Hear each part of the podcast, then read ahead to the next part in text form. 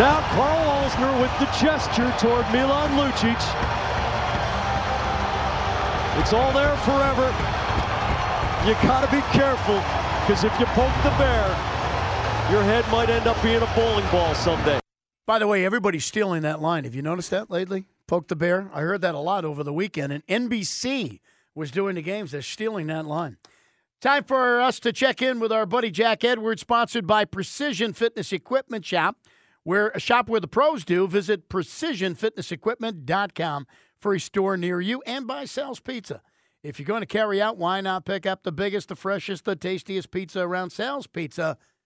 Now that's a slice. And by Reed's Ferry Sheds. If it says Reed's Ferry, uh, you got a good one. Jack Edwards joins us live on the phone lines right now. You notice they're using that line, the Poke of the Bear line, uh, a lot, Jack? You know, um, everybody borrows from everybody else, Right. and and that's fine. I don't have any problem with it as long as they also borrow Seguin and Lucic and pronounce them correctly. Yeah, they're getting that- Just, yeah. just driving me absolutely nuts that they're mispronouncing those two guys' names. But you know, You don't like that from the doctor calling him Lucic? You know what? I sent, I sent an email to the executive producer of NBC Sports last year during the Stanley Cup final, and he just blew me off. So whatever, you know, it's on them. Uh, You've been blown off by bigger than that. Are you Yeah, well, you know, it's just it's, it's arrogant. It's arrogant because you know if you go up and you ask the guys how they want to pronounce their He's names, wor- they'll he's tell you right to your face, he's worked right up to your a- face. Just do your work. I'm know? not sure. Hey, I'm go- not sure Claude gets it right either. By the way, but, uh, But you know what? You know what? Every single coach in the NHL has this habit of mispronouncing his own players' names, and that's the old saying: "Don't get the pronunciations from the head coach because he doesn't know them." So it's you know he's got more important stuff to do, like X's and O's. Uh, I'll, I'll give him a free pass on that one. all right, Are you gonna are you gonna incorporate drive into your uh,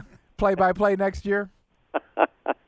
you know what? Uh, I use that one, and it's Bob Wilson's. Uh, that's where that's It where is. I first heard it, and uh, you know I wish I had his pipes, but uh, you know he was one of the all-time all-time greats, and uh, certainly the most inspirational guy to me. all right. Let's talk about this series so far for the Bruins. eh, And we were talking about it earlier. I I think there there are moments where they play great, and other moments where they almost seem to take time off, where they're not engaged into what's going on there. Jack, do you see that? It seems that uh, they're extra careful when there are certain guys on the ice, and those certain guys have uh, expanded from just the subset of Alex Ovechkin to Alex Ovechkin and Nicklas Backstrom and Marcus Johansson and sometimes Brooks Laich. Um, it's something you have to respect against Washington, especially when they play the rope-a-dope style that they play. The Caps, especially when they can get a lead, have this habit of uh, sort of building a hardened bunker around Braden Holtby. And if they get ahead in a game, um, they can just try to they can attempt to shut you down. And you know it doesn't always work, but I, I think that uh, that that extra caution against getting caught in an odd man rush against you, or giving up an early goal, or giving up a, a goal in a tight situation. Um, probably compromises the Bruins' flow a little bit. And you know, full marks to Washington. There are two teams playing here, and the Caps have executed to a T uh, to force this thing to seven. Do you think the Bruins saw this coming from Washington? I know a lot of commentators and, uh, and pundits didn't. Bruins in five, Bruins in six. I don't think many people uh, had a seven-game series. How about the Bruins? What do you think? Well, I had the Bruins in six in this series, and the reason I had them in six is because I thought they'd do better at home than they have. You know, one and two at TD Garden is not exactly something to thump your chest about.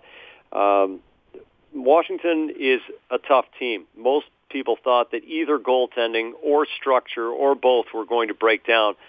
But the cap structure has been sensational. They have come out from game one when they had the Bruins playing the way they wanted, the Caps wanted to play.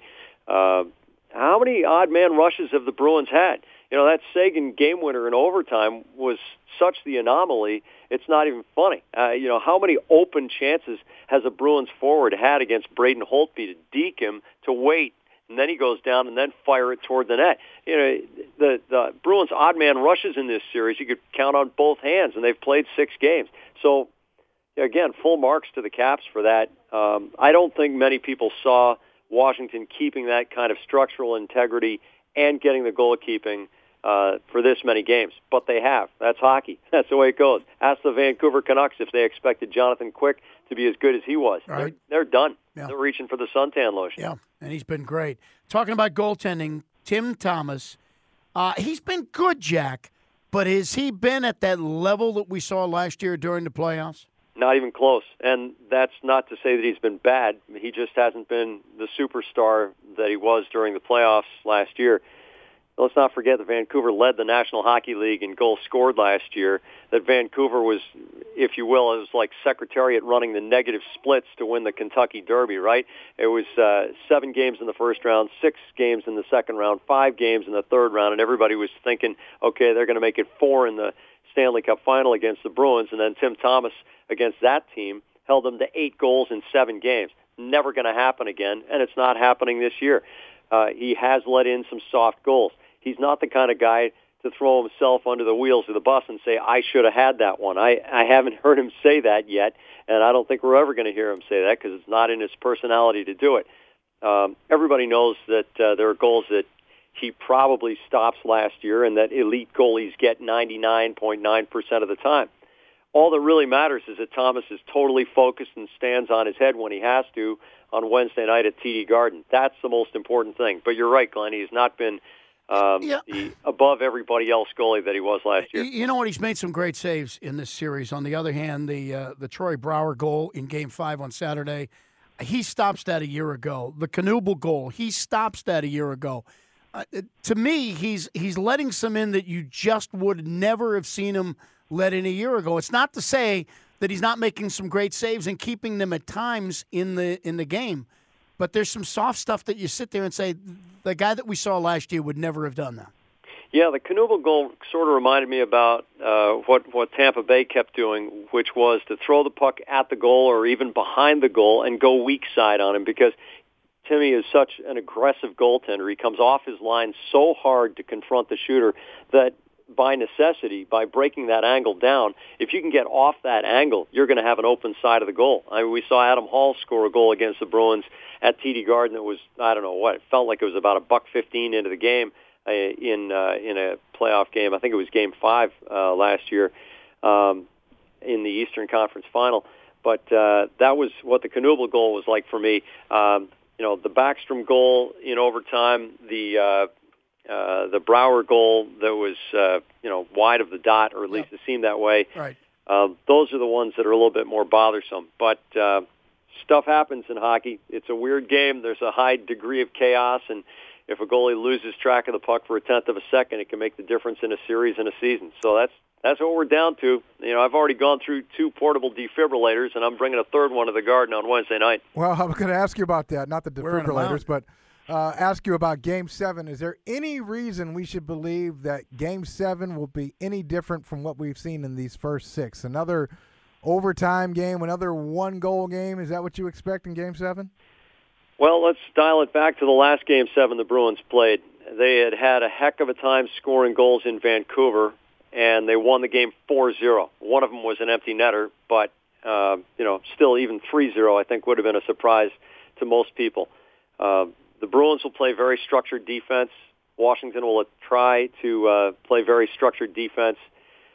Uh, the the track record of most seventh games of teams that are uh, based this way is that they're very conservative in the first few shifts. Nobody wants to get caught making the first mistake or any mistake for that matter.